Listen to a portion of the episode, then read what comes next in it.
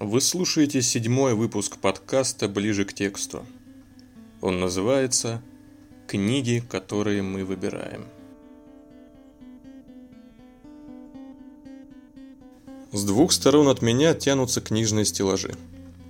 Я закрываю глаза и развожу руки в стороны. На ощупь нахожу первые книги на полке. Затем медленно двигаюсь вперед, ощущая, как пальцы скользят по книгам – подпрыгивая на их обложках. Со стороны я, наверное, похож на лунатика, которому снится прогулка по широкому пшеничному полю. Но нет, я не сплю. Отсчитываю три, два, один, стоп. Под левой и правой рукой остается по книге. Какой выбрать? Левая. Пусть на этот раз будет левая. Я вытаскиваю книгу с полки, пролистываю 3-4 страницы, чтобы не видеть фамилии автора, и только затем открываю глаза. Читаю. В разное время у него было четыре имени. В этом можно усматривать преимущество, поскольку жизнь человека неоднородна. Порой случается, что ее части имеют между собой мало общего. Настолько мало, что может показаться, будто прожиты они разными людьми. В таких случаях нельзя не испытывать удивления, что все эти люди носят одно имя – «Бумаги пришли!» – привычно кричит начальник. Я делаю паузу, слушая внутренний отклик на первой строке еще неизвестной мне книги. Да, отклик есть, мне интересно. Только тогда смотрю на обложку. Евгений Водолазкин, Лавр. Слышал, его многие хвалят, но это не главное. Главное, что есть отклик. Бумаги пришли. Интонация меняется, в ней появляется строгость. Начинается новый день продавца-консультанта в книжном магазине. Я возвращаю Лавра на его место. В магазине жизнь книги нелегка. С одной стороны, в компании всегда интереснее, чем в одиночестве. С другой стороны, никто не знает, наступит ли тот светлый день, когда у тебя появится читатель. Можно простоять на полке месяцы, даже годы, покрываясь благородной желтизной – Другим везет больше, и только познакомившись с соседями по шкафу, они чувствуют живое прикосновение покупателя, которое уносит их в волшебный мир общения. Но даже полминутное чтение, не отходя от стеллажа, способно вызвать книжный восторг. И детективы, и женские романы, и даже философские трактаты – все мечтают увидеть свое отражение в бегущих зрачках читателя. В этом смысл их жизни – в книжном только и говорят, что о читателе. Когда магазин открывается, все бумажное сообщество готовится к трагическому моменту. Все знают, что утром перво-наперво продавцы убирают с полок книги, на которых поставили крест. Куда они отправляются, никто не знает, но точно не в общину библиофилов. Поэтому, когда я, держа черный список, веду пальцем по корешкам, мне кажется, что они дрожат. Найдя несчастного, я ухожу, слыша за спиной выдох облегчения. После черного списка идут новички. Это книги, которые только поступают в продажу. Для самых звездных из них выделяют особую полку или даже целый стеллаж у входа. Старожилы их недолюбливают. Продавцам приходится уплотнять и без того забитые полки – Какие-то издания приходится ставить за книжный ряд, где шанс на покупку падает почти до нуля. Особенно старичков раздражает то, что новички, как и бестселлеры, стоят обложкой к прохожим, а не корешком, как обычные смертные. Ясное дело, что обложкой легче заманить к себе читателя. Но стоит волне популярности схлынуть, как звезды сходят на землю и становятся частью обычной очереди. И сами уже – косо смотрят на свеженьких, пахнущих краской новобранцев. Последнюю часть списка составляют интернет-заказы. Это книги, которые уже сегодня-завтра найдут себе хозяина. И тут уже нет никакой дрожи. Наоборот, кажется, что каждая книга вытягивается во весь корешок, пытается раздвинуть соседей, чтобы хоть чуть-чуть сверкнуть обложкой, говоря тем самым «Вот он я, не меня ли ты ищешь? Не меня ли нужно положить на кассу, где я буду умирать от счастливого ожидания? И так каждый день. Утром работники книжного получают списки, на которые уходит несколько часов. В остальное время они консультируют покупателей, следят за порядком и поглядывают за подозрительными типами, готовых пойти на преступление ради общения с книгой, как будто они не читали Достоевского. Когда-нибудь в будущем сделаю выпуск, посвященный историям из жизни книжного магазина.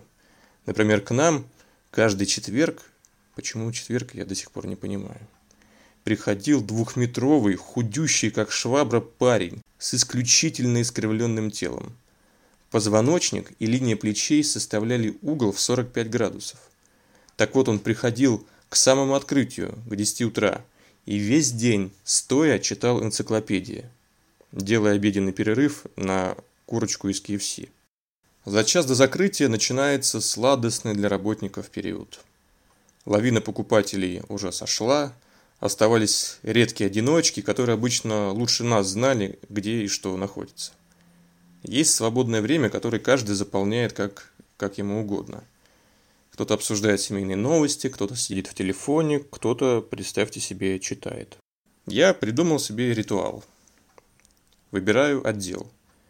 Сегодня мы уже были в современной прозе, пойдемте-ка теперь в классику. И снова стеллажи с двух сторон, закрытые глаза, и снова пальцы подпрыгивают на обложках. Я останавливаюсь. На этот раз беру книгу правой рукой. Читаю. В уездном городе Н было так много парикмахерских заведений и бюро похоронных процессий, что казалось, жители города рождаются лишь за тем, чтобы побриться, остричься, освежить голову вежеталем и сразу же умереть. А на самом деле в уездном городе Н люди рождались, брились и умирали довольно редко. Жизнь города была тишайшей. Весенние вечера были упоительны, грязь под луной сверкала, как антрацит, и вся молодежь города до такой степени была влюблена в секретаршу мискома коммунальников, что это просто мешало ей собирать членские взносы. Да, это что-то очень знакомое. Смотрю обложку. Да, конечно, 12 стульев. А вы часто бываете в книжных? Раньше я ходил туда как в музей, особенно в большие. Меня привлекал сам вид громадного хранилища человеческой истории. Сколько всего мы написали.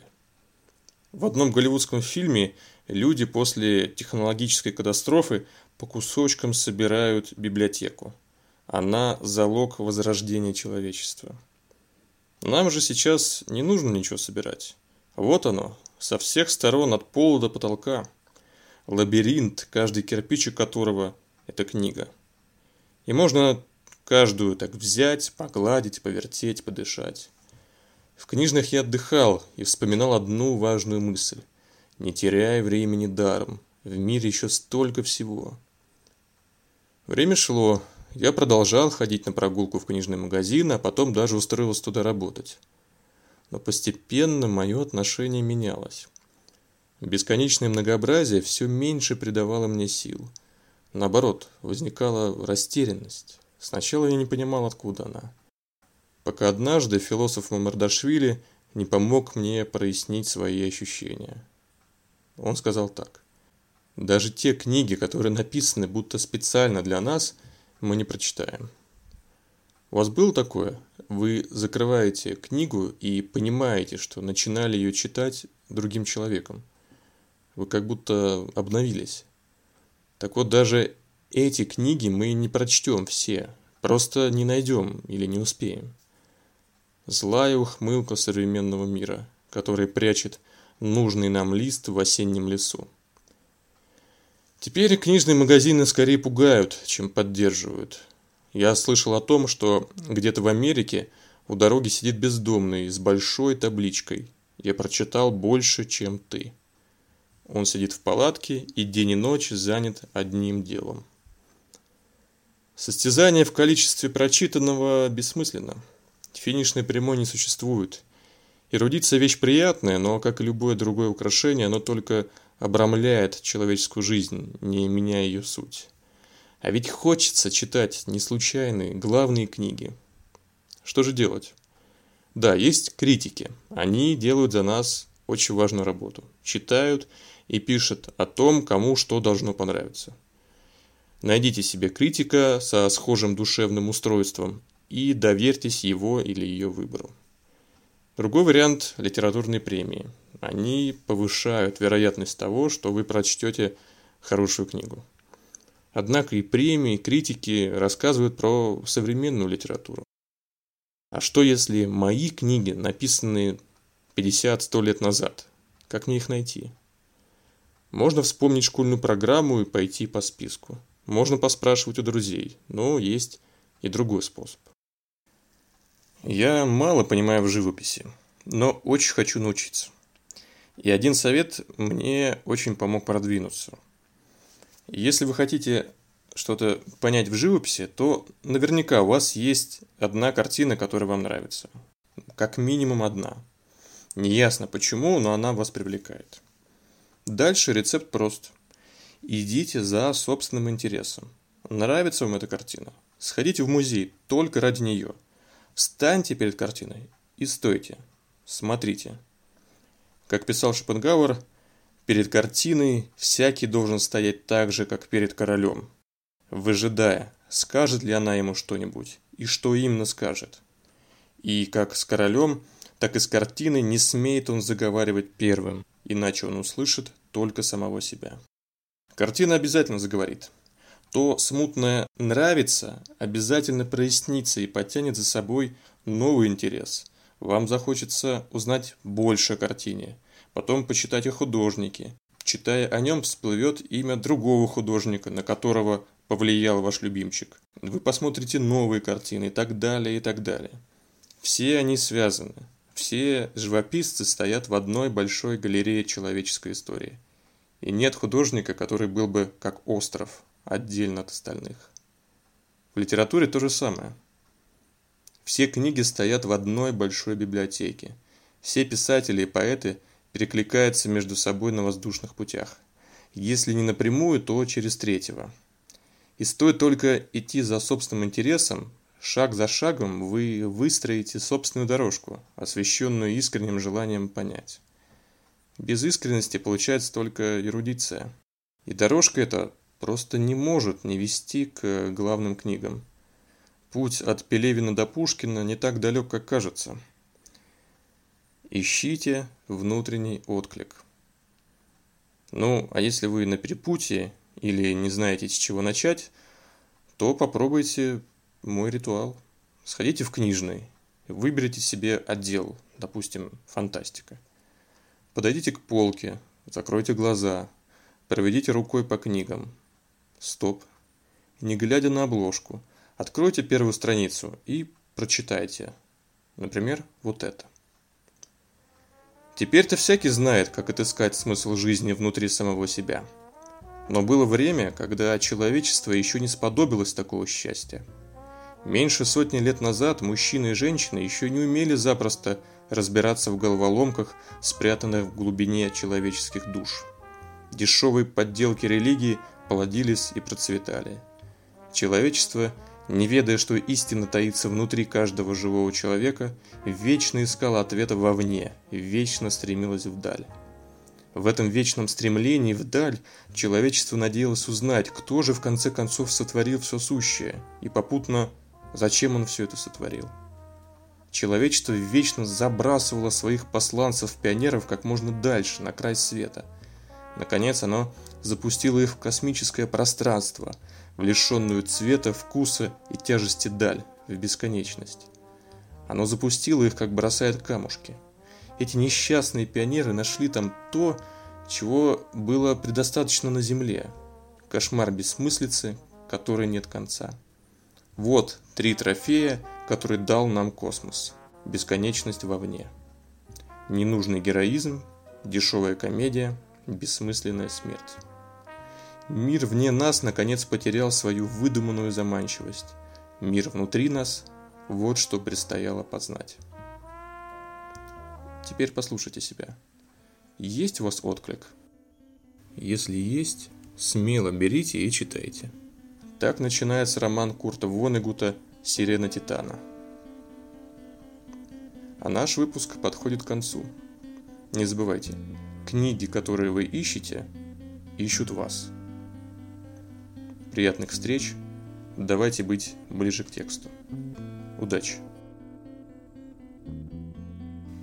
В этом выпуске, как всегда, звучала музыка Юрия Быкова из его фильма «Жить».